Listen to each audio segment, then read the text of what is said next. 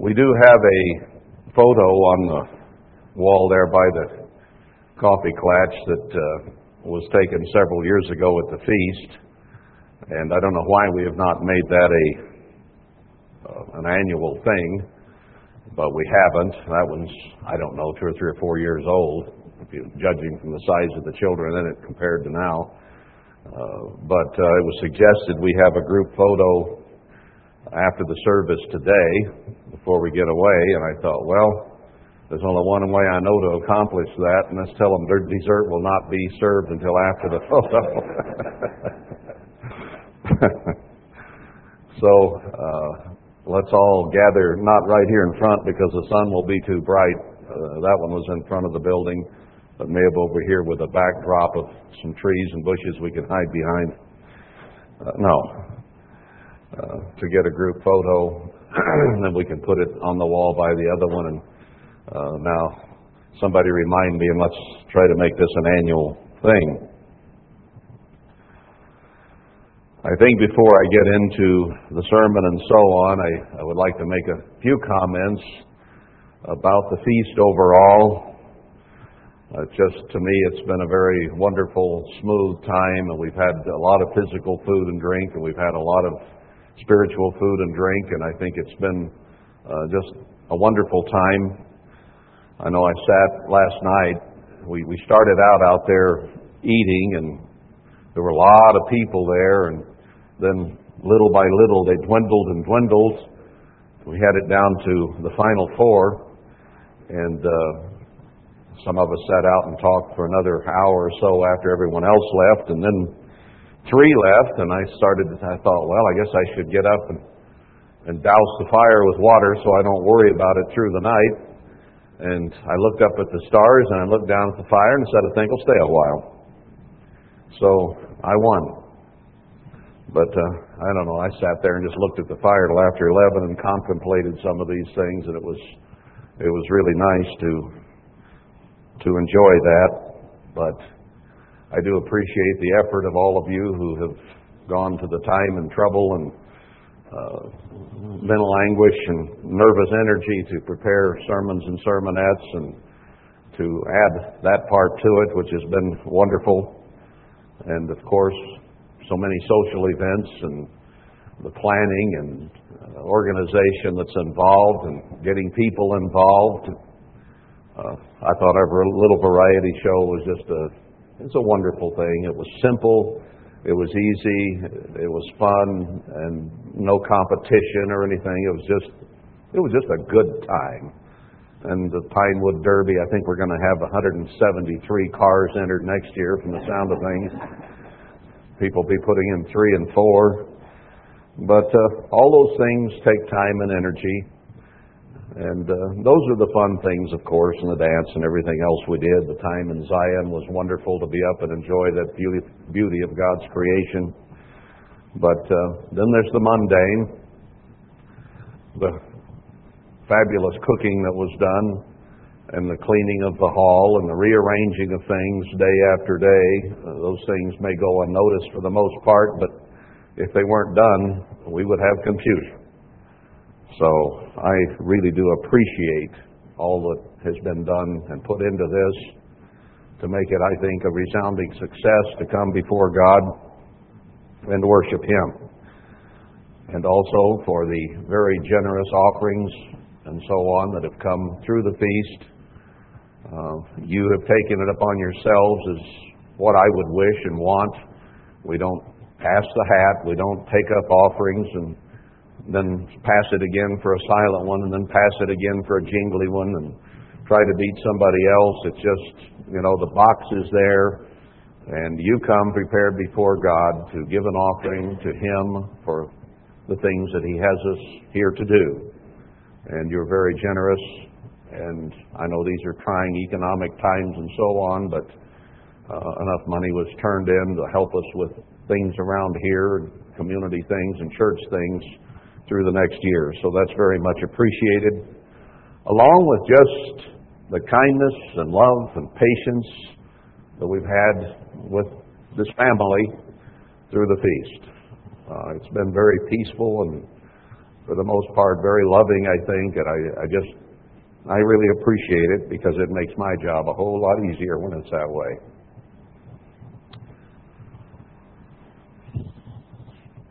I'm sure glad I had a song in between King All Glorious and having to come up here. It took me back oh, to the Ambassador Chorale in the 60s when I sang that song, and it just really hit me hard, sitting there blubbering like a baby listening to that. But uh, to me, that was one of the most inspiring songs we ever did. King All Glorious. How do you beat that? Yeah, there I go again. All right, let's turn to Matthew. Chapter 19. We, uh, for some reason, haven't annually taken that photograph. And for some reason, lack of production, I guess, we've kind of forgotten Matthew 19 at the feast. There's something here that we traditionally did because that's when the babies all kind of came together once a year. And uh, we had the blessing of the little children. It was always a very tender and touching moment at the feast to do that. Not that it was commanded to do particularly at that time, but we do have here in Matthew 19, beginning in verse 13, an example that Christ set. It says, Then were there brought unto him little children, that he should put his hands on them and pray. And the disciples rebuked them. But Emmanuel said, Allow the little children, and forbid them not to come to me, for of such is the kingdom of heaven. And remember back in chapter 18, he had talked about the greatest among us being like a little child, humbled and so on. And he laid his hands on them and departed from there. So it was something he wanted done. He put his hands on them, blessed them, asked God's blessing upon them, and that's something we have done in the church. We picked, our Herbert Armstrong picked feast time many, many years ago to do that, partially because that was there weren't, weren't many local congregations, and people came to Big Sandy, uh, or originally up in Oregon, in those early years. And that was the only time that the ministry had access to the little children. So it became an annual uh, thing. Now, we've done it here a few times, but due to lack of productivity, most of us are getting too old to produce. And then others who would like to are, are uh, prevented because of circumstances. So there's been a dearth, but there are a few stalwarts hanging in there and uh, still still producing. So uh, I'd like to have uh, let's see, Nelson's probably not there, he sounds awful anyway. Uh, at least Gordon come up, and uh, we do have one such child at the feast. I'm surprised it survived the feast, frankly. It's been mauled by countless women and girls. But we do have Abigail Eve Hirschler back there. If you bring her forward, I'll let Grandpa hold her. Maybe she won't bell her if I if I then I, I if I held her.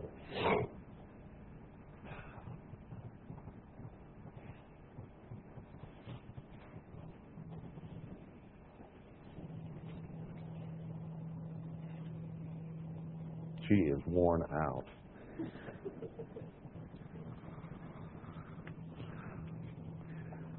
Father in heaven, we come before you. We thank you for little children. They remind us in their innocence and sweetness and tenderness and humility of what you would have us become. We were once little children, and then our human nature took over, and we became jealous and resentful and selfish and greedy and all the things that are a human being. So you had us look back like Abigail, to a time of just total innocence, which is what we should become. Abigail is born into a world that is fast turning into a very, very dangerous place. And we know that many crucial prophecies are about to be fulfilled, and there is great danger ahead for all human beings except for your protection. So we come to you, laying hands on Abigail, thanking you for this little life, which is certainly a major symbol of your creation and your love and kindness in creating human beings that we might someday share your glory and your kingdom. So, Father, in considering this little child, we ask your blessing on her, that you will protect her parents, protect her, put your angels about her, and that you will bless her in whatever ways that you see fit, and that she might grow, whether in the millennium or whenever. We don't know exactly when things will come through, but that you will cause her to grow and mature and someday understand your truth and your way and in her time share in your great kingdom that will rule the universe. So thank you for Abigail Eve. We ask this blessing in the name of Emmanuel, our elder brother, and King all glorious. Amen. Amen.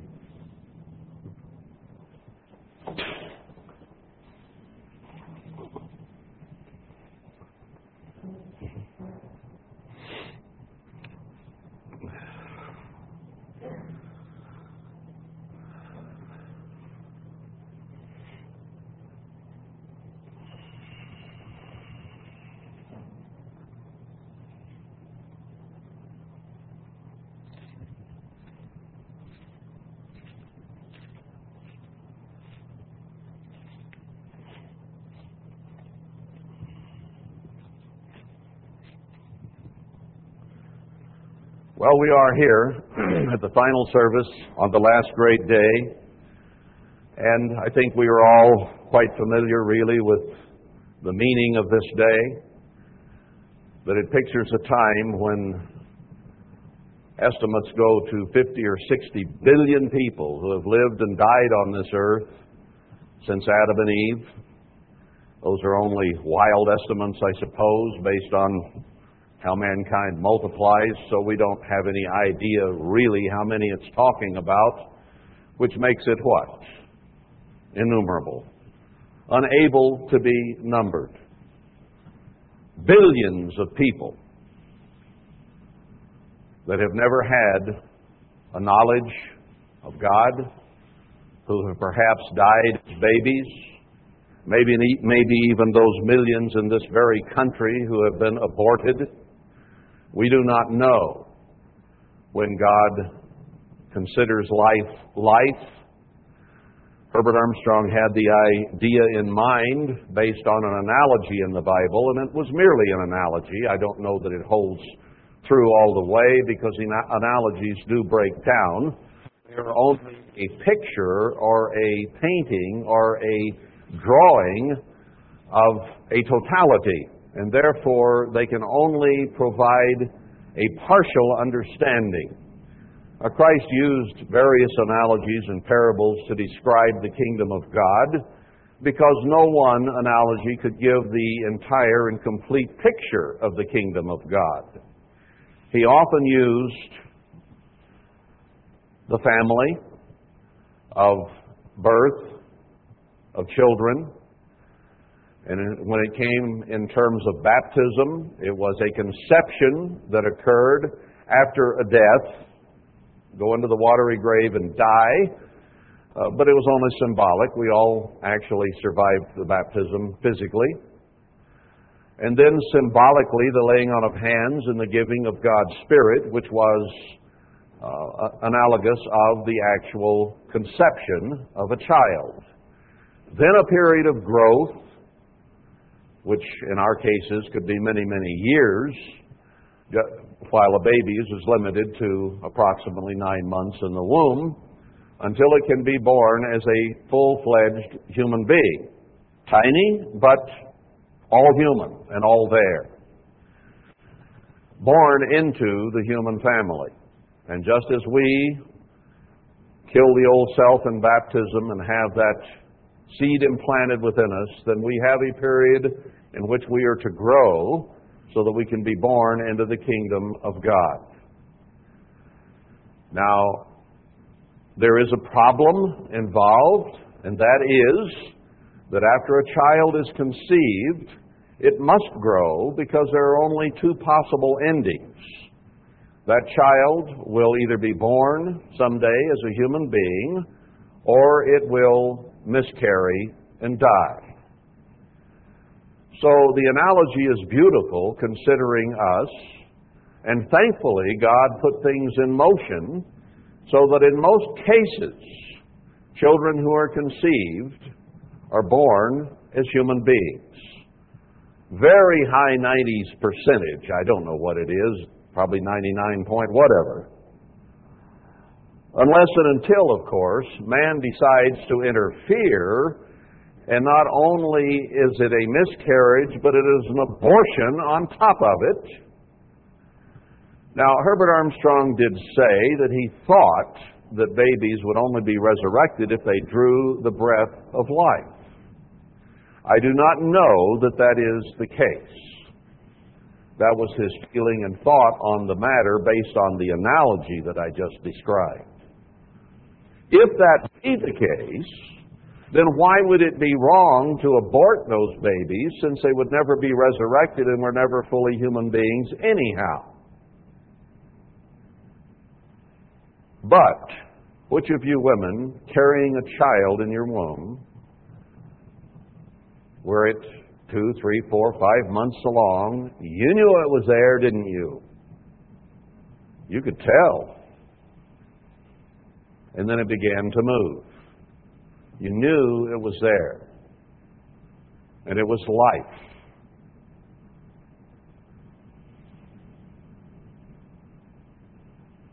If that's not murder, what is it to kill that little child and to take it out of your body? I remember a case in a local church area where this family had several children, but she miscarried. She was several months along. In fact, it was almost full term, I think. Not well, no, no. It was it was quite some time, but I think there had been movement. But it was far enough along that it possibly could have breathed. And the mother sat on the toilet, and the baby came suddenly. And they saw it there. And they said, I think I saw it breathe. I think I saw it breathe. Because they had been told that if it drew the breath of life, it would be resurrected, but if it didn't, it would not. It was a very perplexing and sad situation. And I shared it with them. I knew them very well, their family. So the question was always in my mind just because it didn't breathe the breath of life, does that mean that it's gone forevermore? Now let's back off for just a moment and consider. You are a spiritual embryo, are you not? If you've been baptized and had the conception of God's Spirit in your mind, and you are on your way toward being born into the kingdom of God at the return of Christ.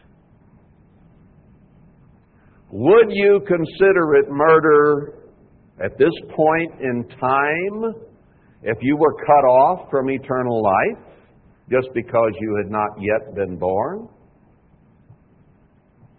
I think so. I would not want to be cut off now after all I've gone through and not make it simply because someone cut me off. I think there's a very good chance, and I don't know that I can say this with authority, I think there's a very good chance that once a child is conceived, it would be resurrected in the great white throne judgment and have opportunity. It was alive. It was on its way to being born even as we are. And it doesn't want to be cut off any more than we do. Therefore, I think it is murder to abort a child, no matter what stage of development it is. What a ghastly thing to murder children.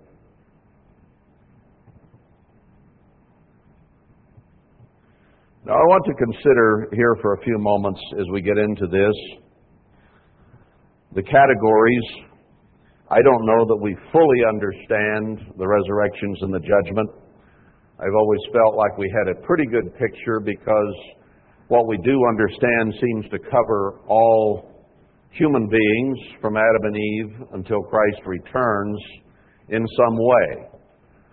our understanding has included all groups of people, whether alive and remaining or dead and in the grave, whether they be righteously in the grave awaiting the first resurrection or the great white throne judgment. It does cover all peoples from Adam and Eve on down.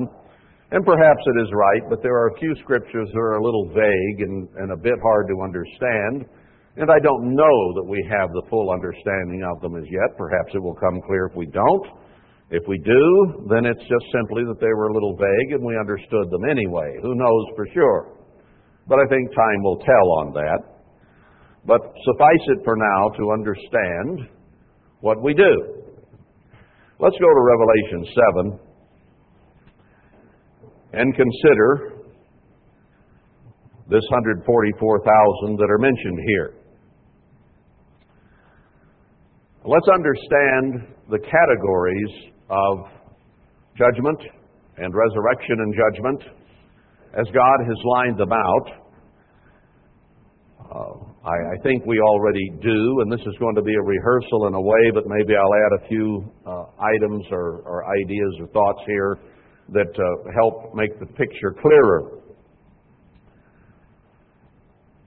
Now, what is the context here? The early chapters of Revelation. After these things, I saw four angels standing on the corners of the earth, holding the four winds of the earth, that the wind should not blow on the earth, nor on the sea, nor on any tree and I saw another angel ascending from the east, having the seal of the living God.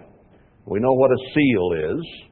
We don't use it in the same way anymore. We sign our name with a pen.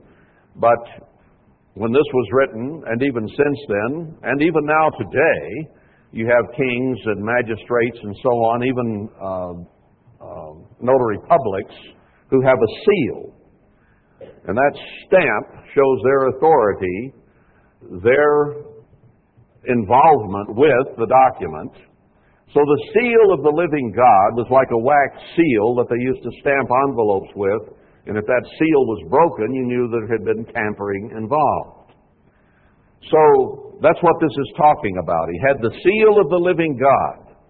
And he cried with a loud voice to the four angels to whom it was given to hurt the earth and the sea, saying, Hurt not the earth, neither the sea, nor the trees, until we have sealed the servants of our God in their foreheads.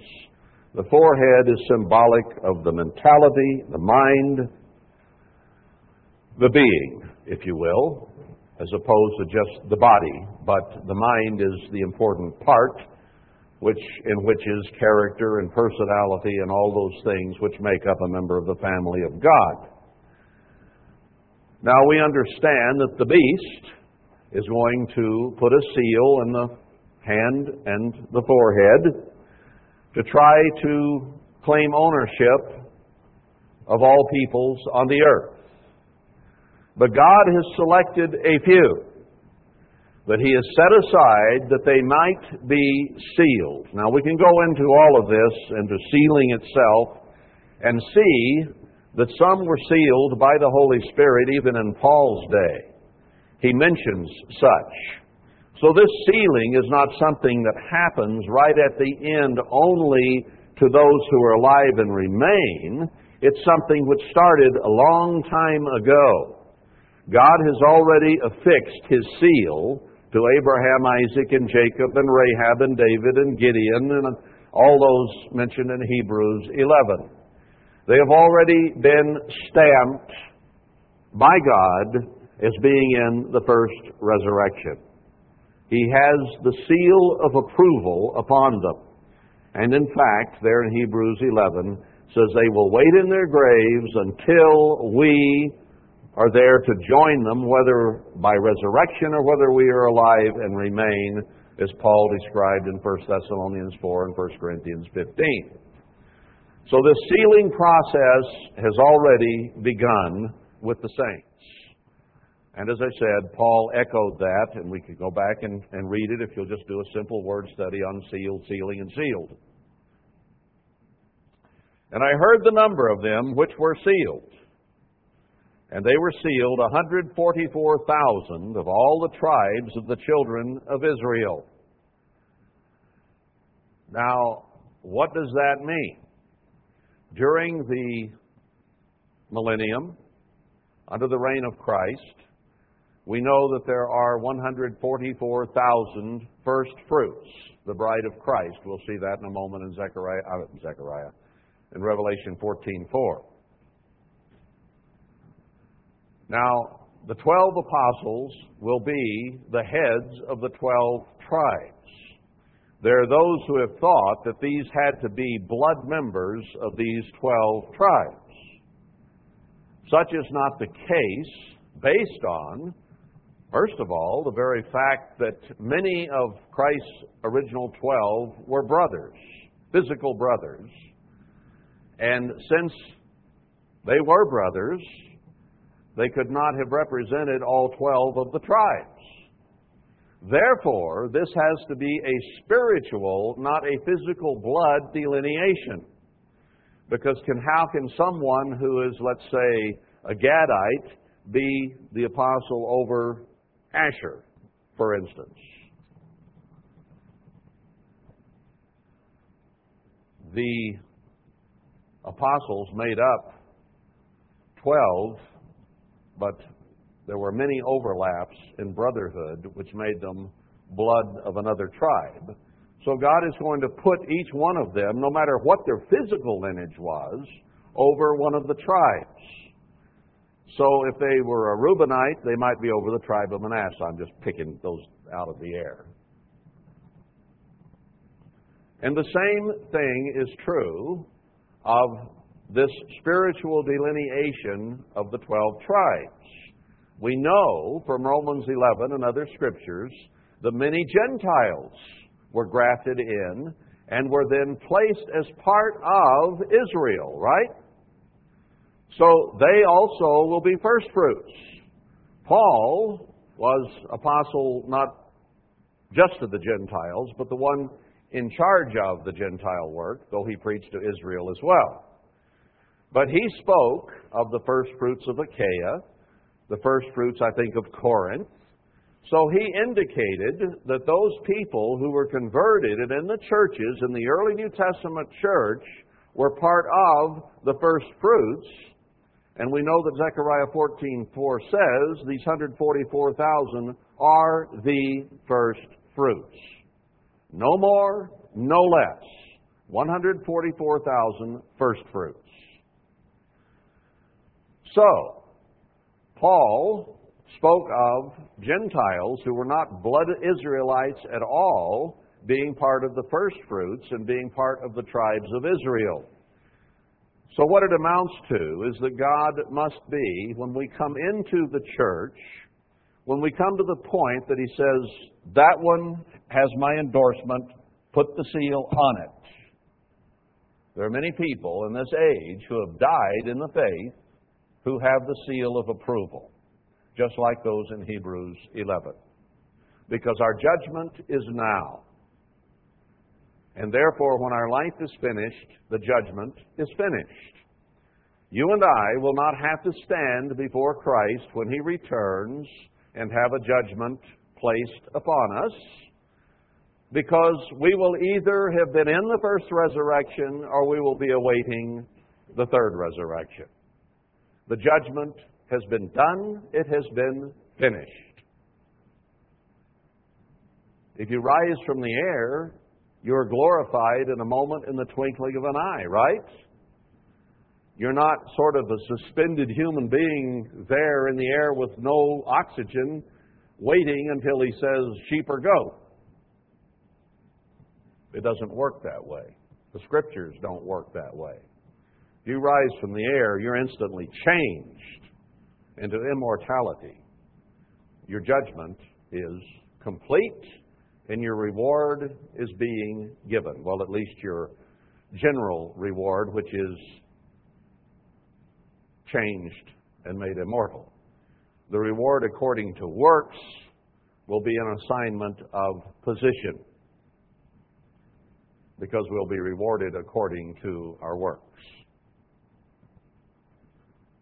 So let's understand that these 12 tribes are a ruling number, and God uses as the basis for them the 12 tribes of Israel, no matter who uh, they were in terms of physical blood. David will be king over all Israel. But he was a Jew, and only a Jew. He wasn't of all those other tribes, but he will be over all those other tribes as king of all Israel. But the apostles will be over the tribes. And they were not of the blood of each of these tribes, necessarily. One or two might be over the tribe that they were the blood of. But you know what? No, there are no pure Israelites living on earth today. None. Because the patriarchs intermarried.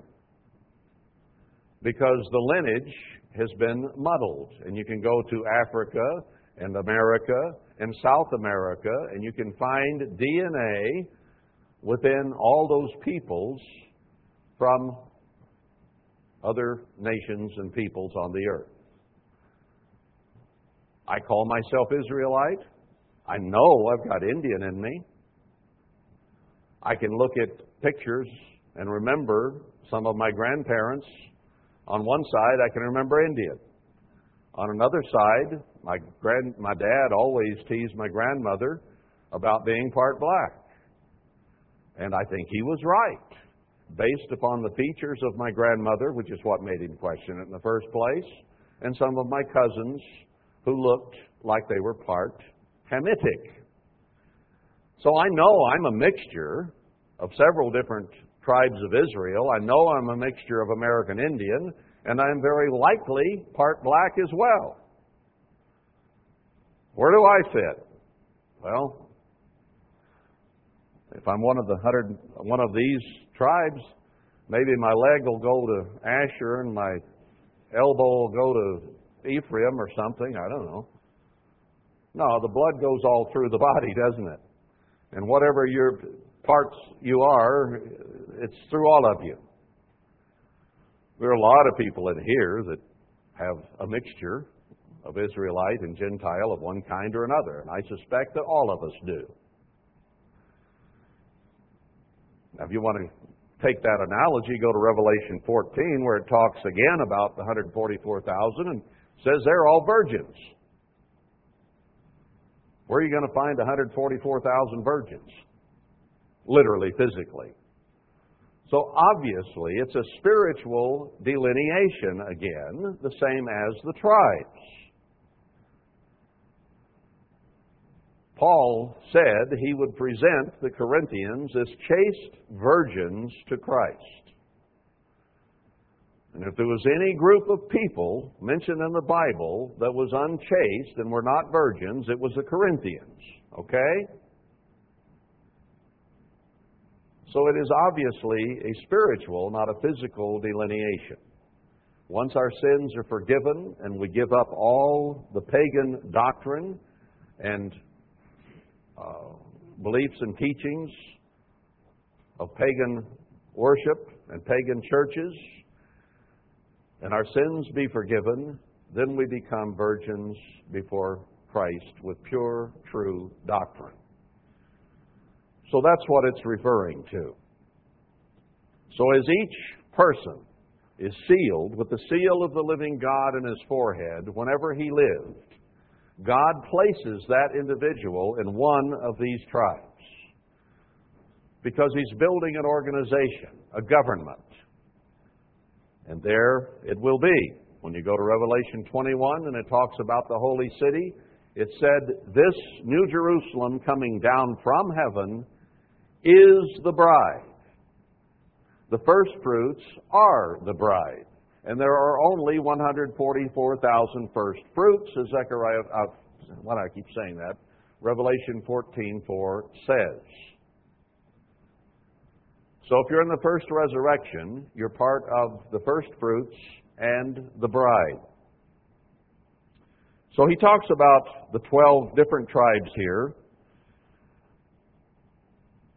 And then we'll go on down to verse 9 because it's talking about a different group of people at a different time, and I think I can show this.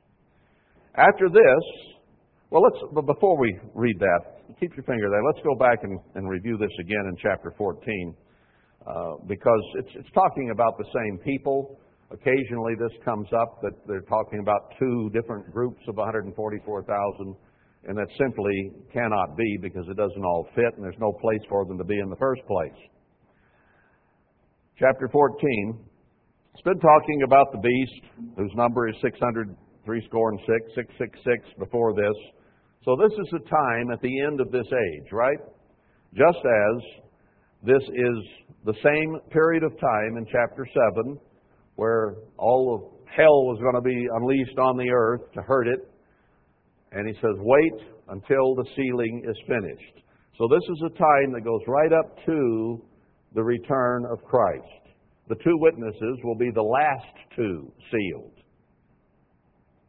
Because after they die and the resurrection occurs, they're the last two in the door. So this is speaking of that time.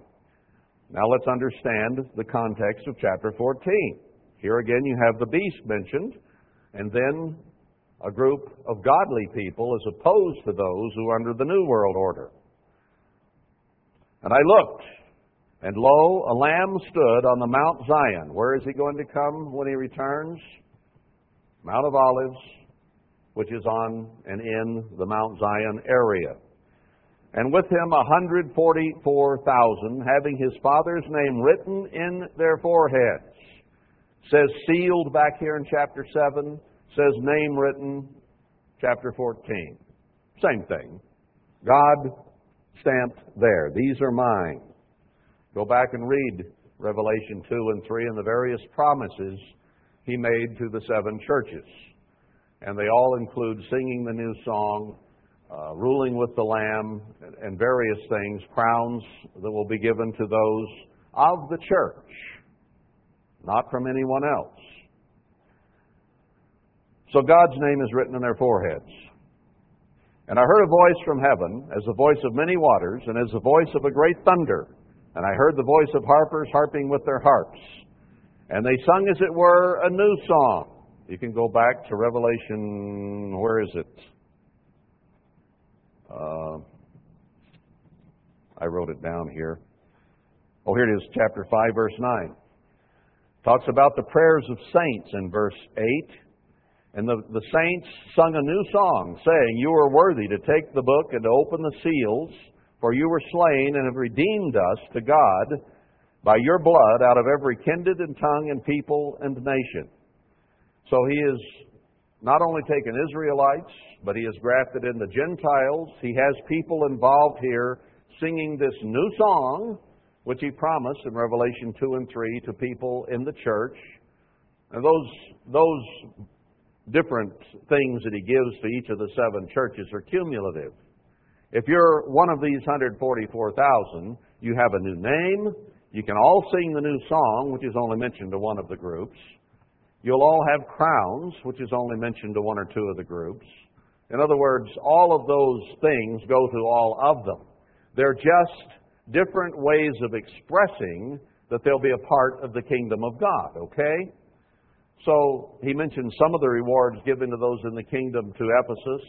He mentions others that will be given to Smyrna and to Thyatira. But each of those that has been in those seven churches receives all of those. And it shows it as a group here. The saints singing the new song, and they were redeemed. Those redeemed from the earth. O divine Redeemer, Christ, who redeems us. All singing the new song. And of all kindreds and tongues and people and nations.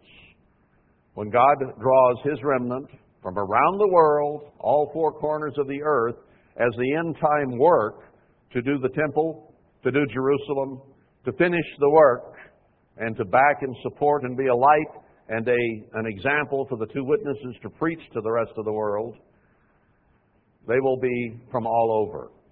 And I suspect then will be the time when we need the gift of tongues the most. Because there are people who are converted around the world who do not speak English.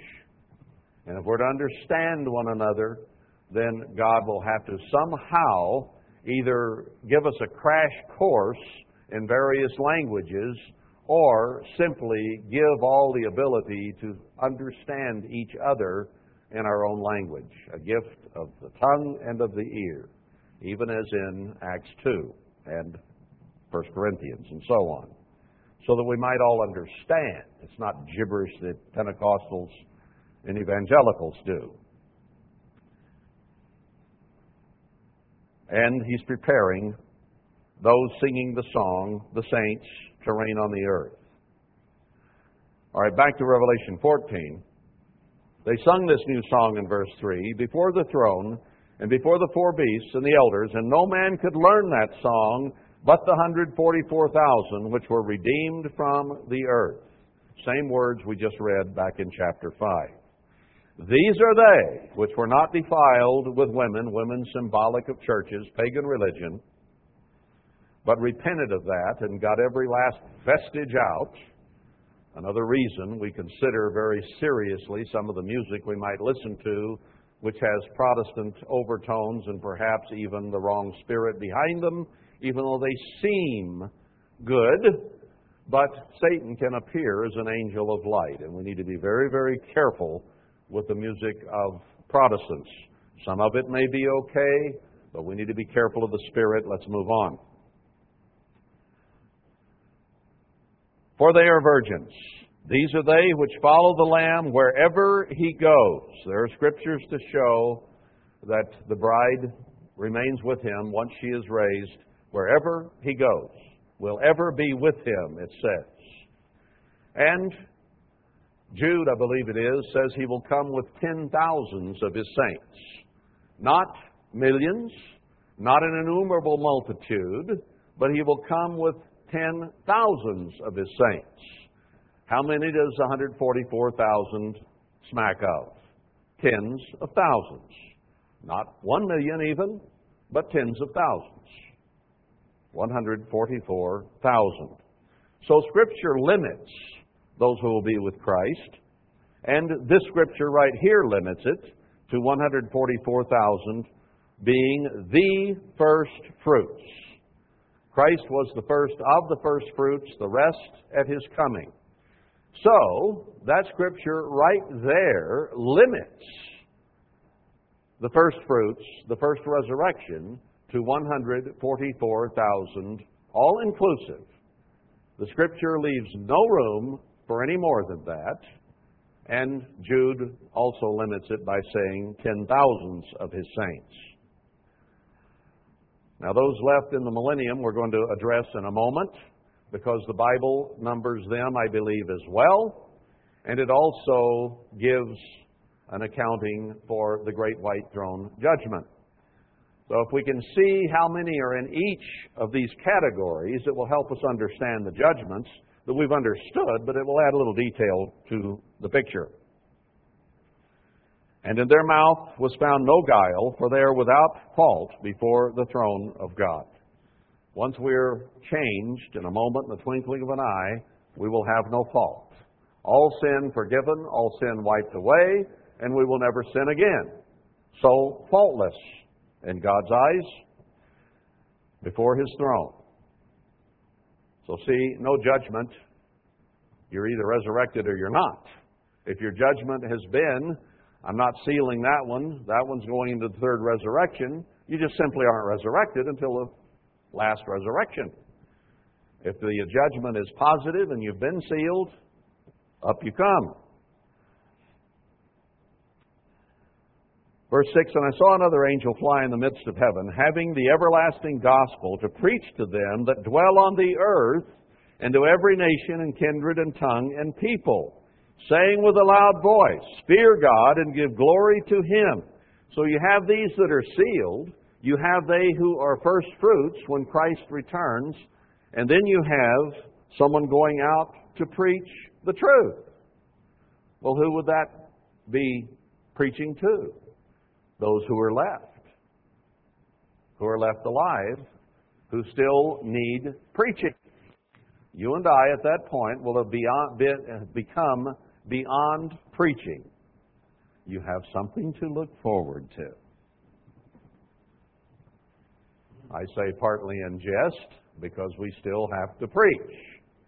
But once we're changed, there'll be no more preaching to us. We're the choir. Well, the angels may be the choir, but we'll sing the new song too.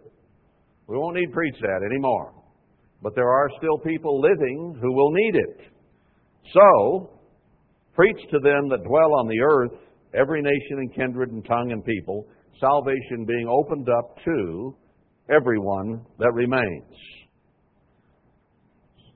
So fear God and give him glory, for the hour of his judgment is come, and worship him that made heaven and earth and the sea and the fountains of waters. There followed another angel saying, Babylon is fallen, is fallen. I think the American Babylonian leadership of the world is going to fall. The New World Order is coming up with the Rothschilds and all their ilk, and then it shortly thereafter will fall as well. I used to think this was emphasis. No, there's two fallings of Babylon. We have been able to clearly show, I think, that the United States, being the present leader of the world, is the epitome of the false Babylonian system, and our government in Washington, D.C. is laid out in true Babylonian, Roman, and Greek form and is ungodly even in its architectural design and layout. So the 50 states are ruled over by a Babylonian system and it will fall. Then you have the New World Order, Satan's government coming up that will rule the earth for a short while, have iron and miry clay feet, and will fall again. So Satan's system that is currently here is going away, and it will be replaced by a bigger, more all encompassing system. So this is of these end time events culminating in the first resurrection and then all these people needing to be taught the truth. Now let's go back for a moment to contrast something in Daniel 7. Back in Daniel 7.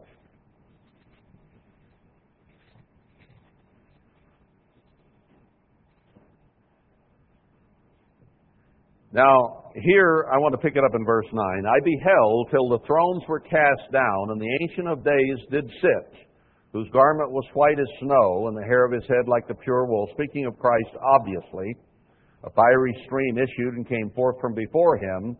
Thousand thousands ministered to him, and ten thousand times ten thousand stood before him. The judgment was set, and the books were opened. Now, if you multiply that out, you will find that the number there is 100 million. So when Christ comes back to the earth, sits down to begin the judgment, now remember, our judgment is finished. Now is a day of salvation for us. Our judgment will have been completed before Christ ever returns. Events are held back, until all the 144,000 are sealed and they are either changed or resurrected when Christ returns. And the first fruits, again, limited to 144,000. Changed when Christ returns. Now he sits down to judge. To judge whom? Those who are left. Beginning of the millennium. I think this scripture is telling us that when all these end time events, the wars that mankind wages and Satan wages, and then God's seven last plagues are finished, out of the nearly seven billion on the earth today, only 100 million will survive. And then will begin their judgment during the millennium. Satan bound, Revelation 20, for a thousand years, and he will begin that judgment. That judgment takes time. Now, in those scriptures where it says the king will sit and he will put the goats on the left and the sheep on the right, we tend to picture that, or the Protestants did, and maybe we got that picture, was that he would just sit down and all these people would march by and he'd say, goat, goat, sheep, sheep, goat, goat, goat, goat, goat, goat, sheep, goat, goat. And most would go to hell. At least that's the way the Protestant preachers would have us believe. No, it is a judgment that begins. Our judgment is a day by day thing right now, and it will be completed by the time we die or are changed. These people who live on into the millennium, 100 million of them apparently, are going to have the rest of their life to live out and be judged by their life. He's not going to come back and just suddenly make a judgment on people who've never known the truth. Those 100 million are going to be, by and large, if not all, people who have never known the truth. So a judgment simply cannot be made on someone who had nothing to be judged by except Satanism and carnality. Therefore, they have to be given a period of time with truth, with knowledge, with proper teaching to be judged on whether they'll go God's way or not, and most will, because they will have been humbled by all the things that they have seen. So, the first resurrection, 144,000. Those who live into the millennium, it appears 100 million. From him sitting down when he returns to begin that judgment and sorting the sheep and the goats, then, is over a period of time. Yes, he will sit to judge sheep from goats. But where that is mentioned in Scripture, it does not mention the time element. You can read into it, if you please, that it is an immediate thing. You know, boom, boom, boom, boom, boom, boom, it's all over. No. If we are given a period of time with the truth to be judged, God has to be fair and give those people at the beginning of the millennium the same fair shake. Okay? Now let's go back to Revelation 14. Well, no, let's go to, to 7 again now because this is where this is spelled out more. So he has these 144,000 sorted out who are changed, who had the seal, or who were virgins. Uh, describes them twice, but they all amount to the same thing. The holy city coming down has walls 144 cubits high, not 144 times 2 or any other such thing. It has the 12 gates, the 12 apostles ruling over the 12 tribes. So the total given in Revelation 21 describing the holy city, the bride of Christ coming down from heaven, has the numbers 144,000 there within the structure of the city. So there's no room to separate Revelation 7 and 14 and say this is two different groups because both describe the same people only in a little different way with a different analogy. Governmental numbers here in terms of Revelation 7 12 apostles, 12 tribes, 12,000 in each, total of 144,000. That's your organizational chart of the bride of Christ or the government of God. Then in Revelation 14, you have a delineation of spiritual condition. See the difference? This is governmental organization, chapter 7. Chapter 14, virgins spiritually no faults. So, one, here's the organization. Two, here is the spiritual condition. Now, chapter 7, verse 9, After this I beheld, and lo, a great multitude, which no man could number, of all nations, and kindreds, and people, and tongues, stood before the throne and before the Lamb, clothed with white robes and palms in their hands. These are going to also then be offered salvation in their own time and place.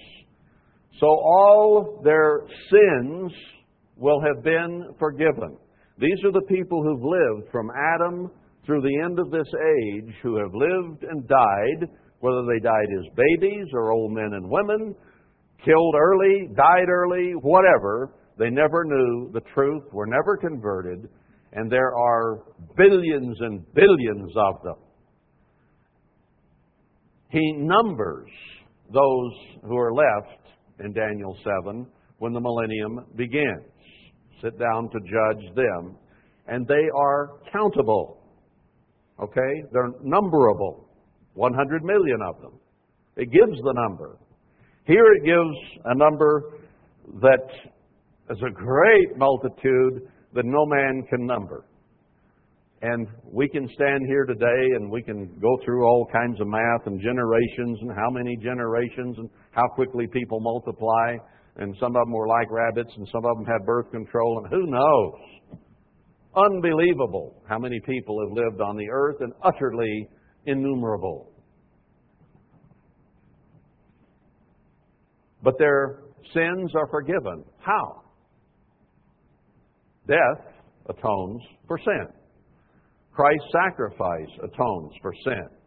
So these are people who have lived and died, and when they're resurrected, Revelation 20, we'll see that in a moment, in a moment they will be standing there sinless, which is represented by their white garments. That doesn't mean they've been changed into spirit yet, that their spiritual delineation at that moment is that they're clean.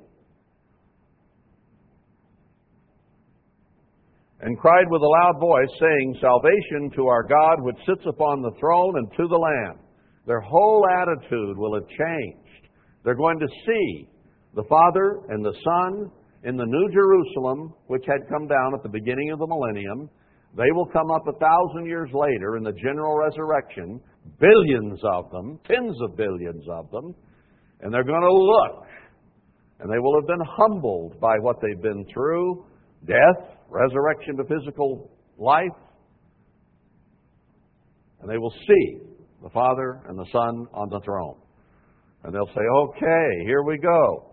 And all the angels stood round about the throne and about the elders and the four beasts and fell before the throne on their faces and worship God, saying, Amen, blessing and glory and wisdom and thanksgiving and honor and power and might be to our God forever and ever. Now that's the angels and the elders.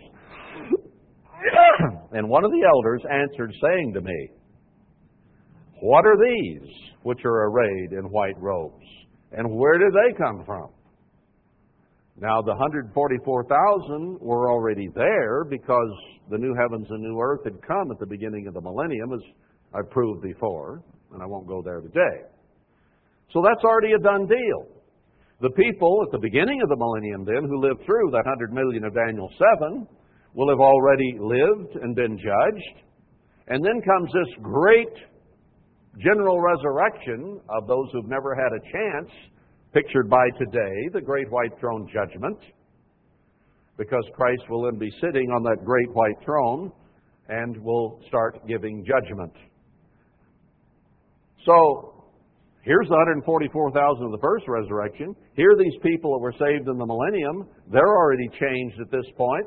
Who are these then? Is the question. I said to him, Sir, you know. And he said to me, These are they which came out of great tribulation and have washed their robes and made them white in the blood of the Lamb. So this is people speaking maybe of the great three and a half years of tribulation that kills everybody but a hundred million, and those went into the millennium, remember, if they lived. So if they came out of the Great Tribulation, that means they were killed in it and had to be resurrected in order to now be judged. The ones that lived went into the millennium. This is afterward, after this. So who are these? Now, let's look at the Great Tribulation as opposed to the end time three and a half year tribulation.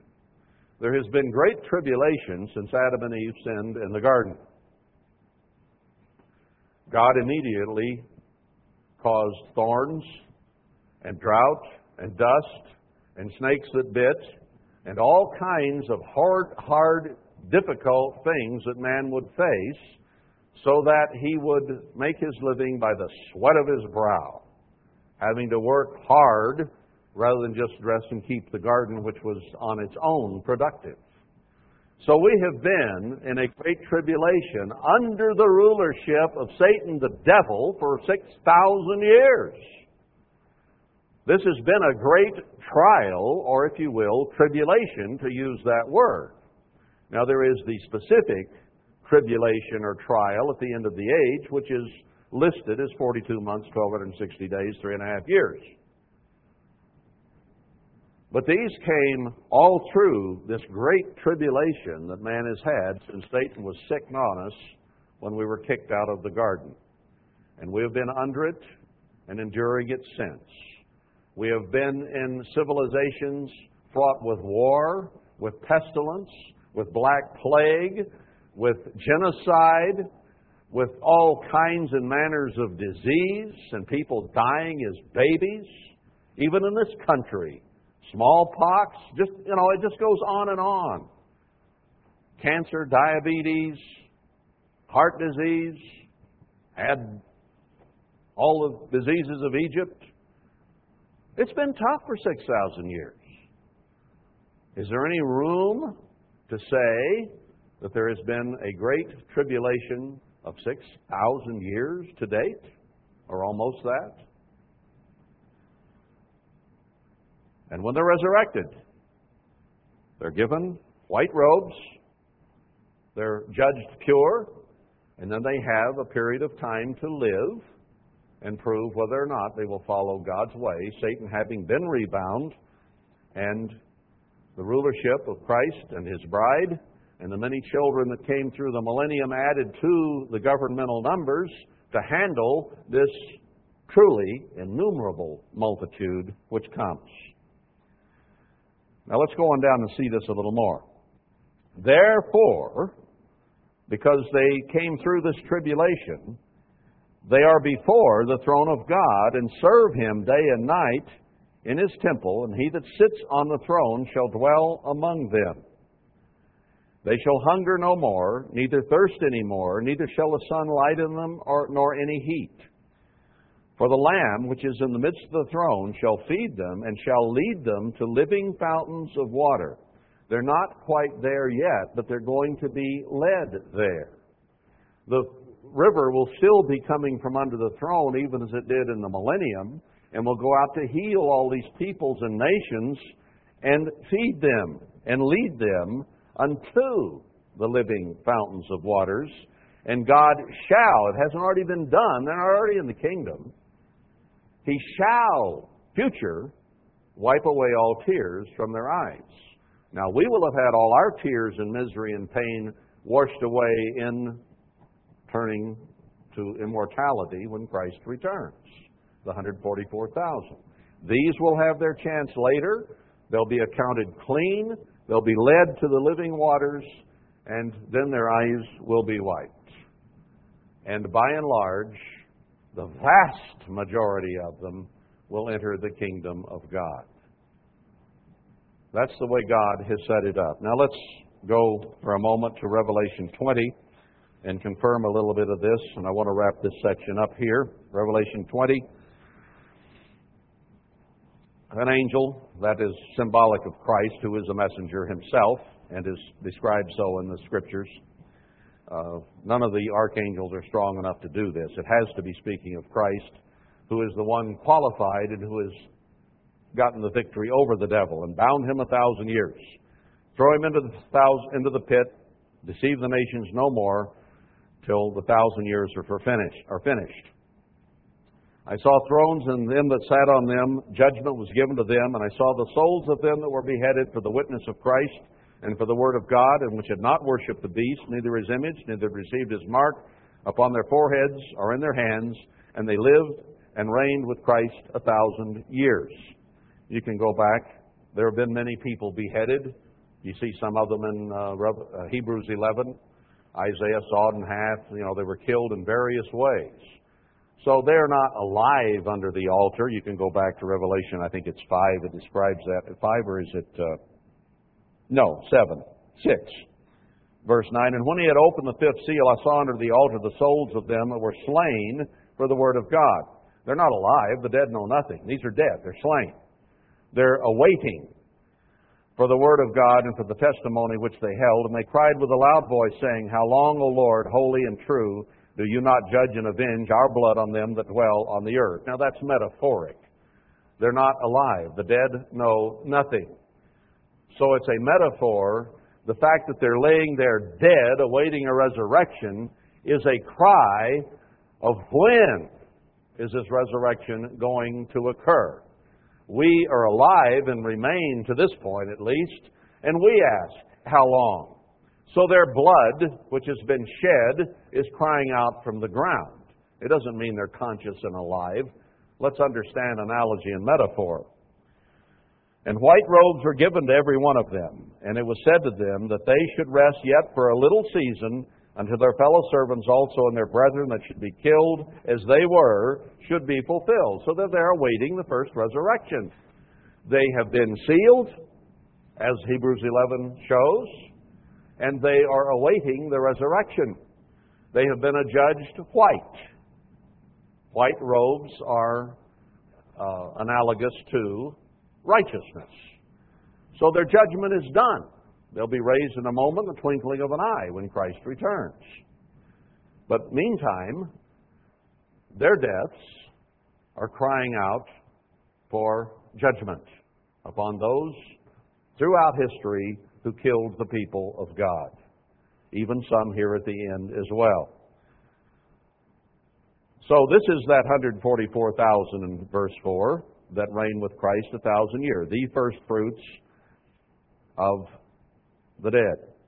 The rest of the dead live not again till a thousand years were finished. This is the first resurrection. So you had those who are made Christ when he returns, 144,000. You have a hundred million who survive uh, the end time events and go into the millennium to be judged. The rest of the dead would be those who lived from Adam until now, who have never known the truth that we have always said were those in the great white throne judgment. Now, notice what it says the rest of the dead. That's everybody that hasn't been resurrected. Blessed and holy is he that had part in the first resurrection. The second death had no power, but they shall be priests of God and shall reign with him a thousand years.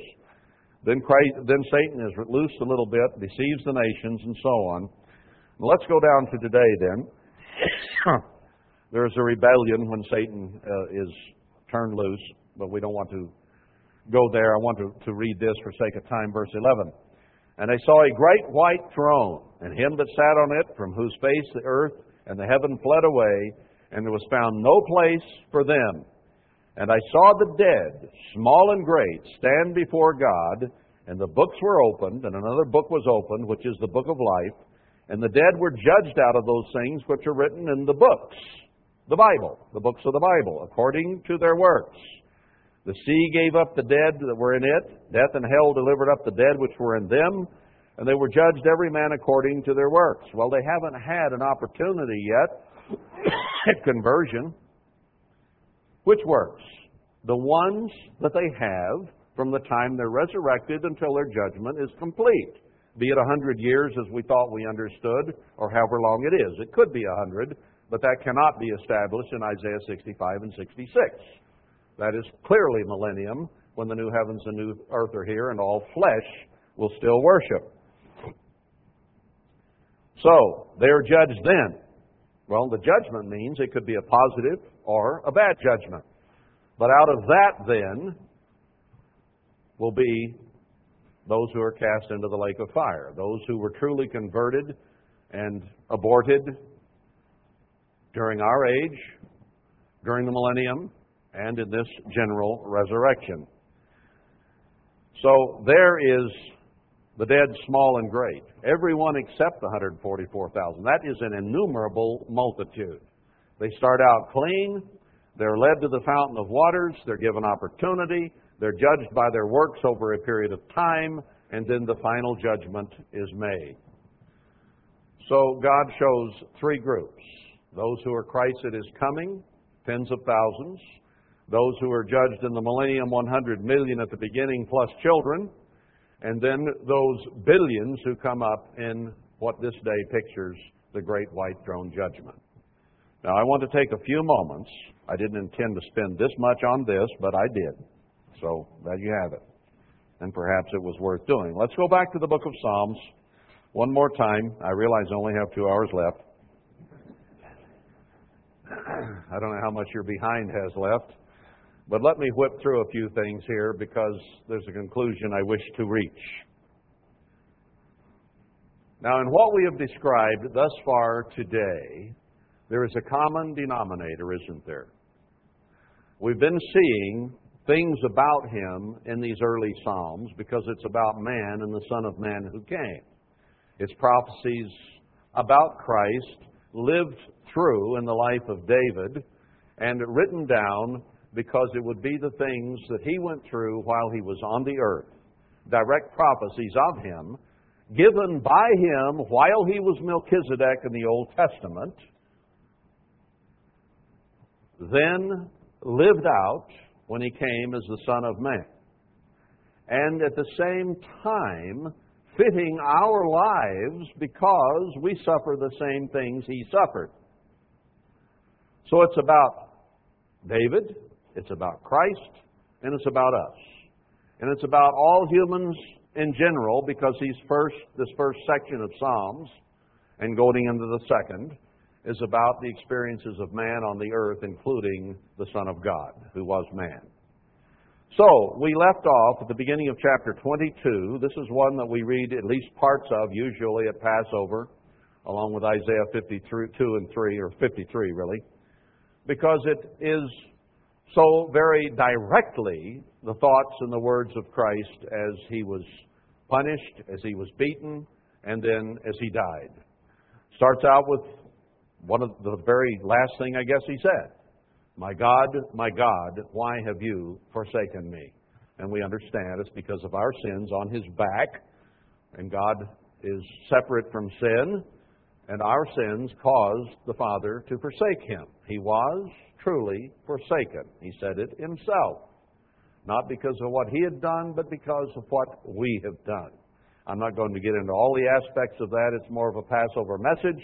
But it applies here because whether the first fruits or those in the millennium or those in the great white throne judgment, they all have to have one thing in common, and that is the salvation of our Redeemer and our Savior, because all have sinned and come short of the glory of God, no matter what era they lived in, and therefore His blood has to cover it all. So when we speak on the great, the last great day of the feast, Christ's sacrifice is applicable here. And watch how this ends before we're done. Why are you so far from helping me and from the words of my roaring? Oh my God, I cry in the day and you hear not in the night, and I'm not silent. But you are holy, O you that inhabit the praises of Israel. So speaking to his father as he went through what he went through. Uh, our fathers trusted in you. They trusted and you did deliver them. Didn't he? Abraham, Isaac, Jacob, all those people, God delivered them. And their trials, troubles, and tribulations, and they're going to be in the first resurrection, Hebrews 11. So he's recounting what God has done in the past, okay? Then he says, they cried, they trusted you, and were not confounded. But I'm a worm and no man, a reproach of men and despised of the people. Don't we fit here? We can recount how God has delivered people in the past, but then we say, well, why haven't you delivered me?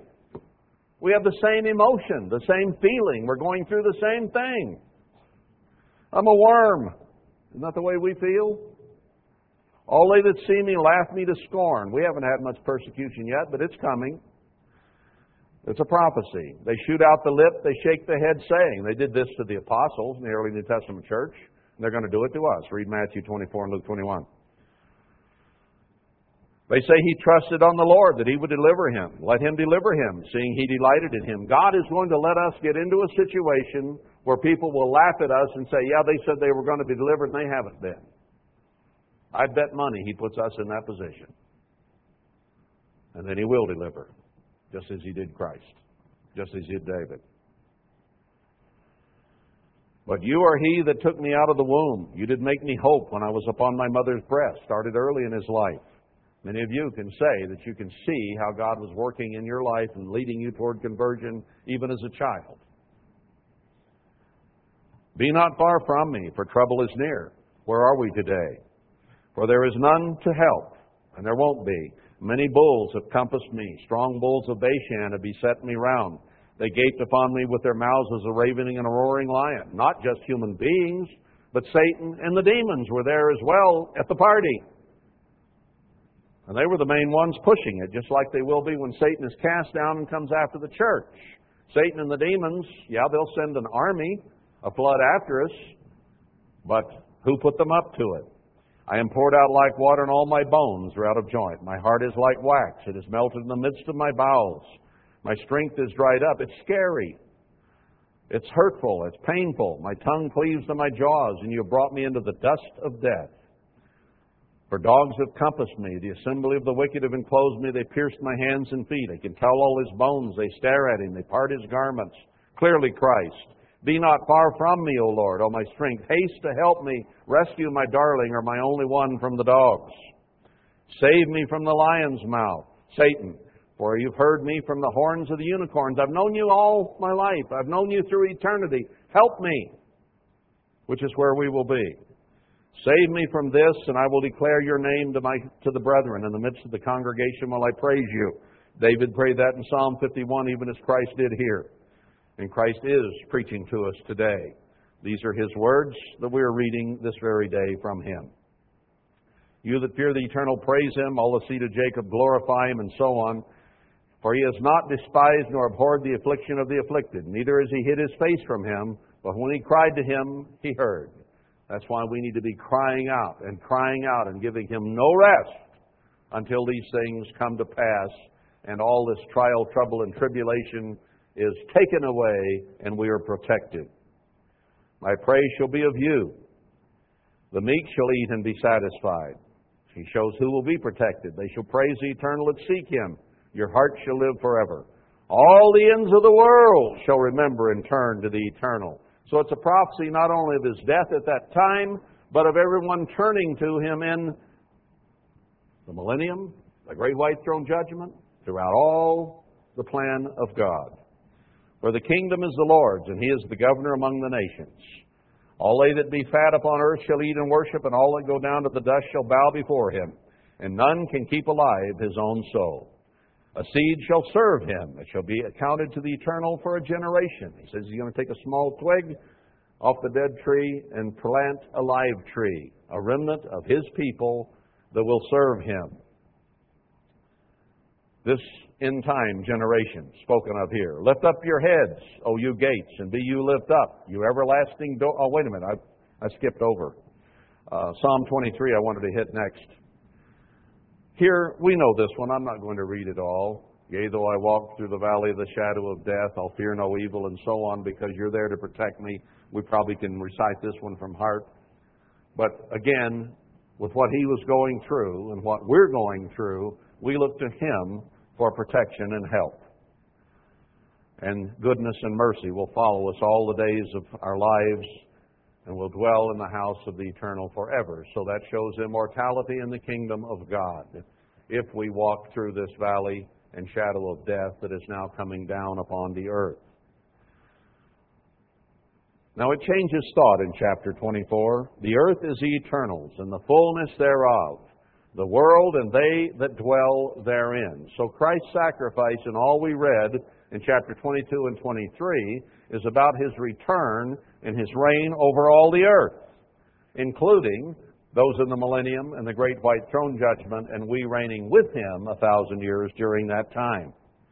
For he has founded upon the seas and established it upon the floods. Who shall ascend into the hill of the eternal? Or who shall stand in his holy place? So all that Christ went through, let's examine now and define who is going to benefit from that. He that has clean hands and a pure heart, who has not lifted up his soul to vanity, nor sworn deceitfully, who has the heart and the mind of a little child. And we just set one aside today in the laying on of hands, a little child that we're all to become like, meek and humble and tender and gentle with one another and with those who will be in the kingdom of God in the millennium and great white throne judgment. That's the kind of leaders there will be in that day. He shall receive the blessing from the eternal and righteousness from the God of his salvation. This is the generation of them that seek him, that seek your face, O Jacob. Stop and think about that. Pause the music. I was coming to this today. Bill got to it. We played the song. Now let's read it. Lift up your heads, O you gates, and be you lift up, you everlasting doors, and the King of glory shall come in. Who is this King of glory? The Lord strong and mighty, the Lord mighty in battle. He's going to bring all of these things his death, his resurrection, his gathering of his people together to form this plan of salvation that spans the millennium and the great white throne judgment and shows that all mankind generally is going to be in the kingdom of God because God is a successful Father, and very few will be lost. He is strong and mighty, the Lord mighty in battle. Lift up your heads, O you gates, even lift them up, you everlasting doors, and the King of glory shall come in. Who is this King of glory? The Lord of hosts he is the King of glory. Pause the music, think about it. Christ went through all that he went through that we might be saved, that those who survive the horrors of the end time can be saved, and all people from Adam until today will also have a chance at salvation. There is the King who will glorify mankind, the King of glory. I can only say it so much. Let's close this day and listen one more time to the King of glory.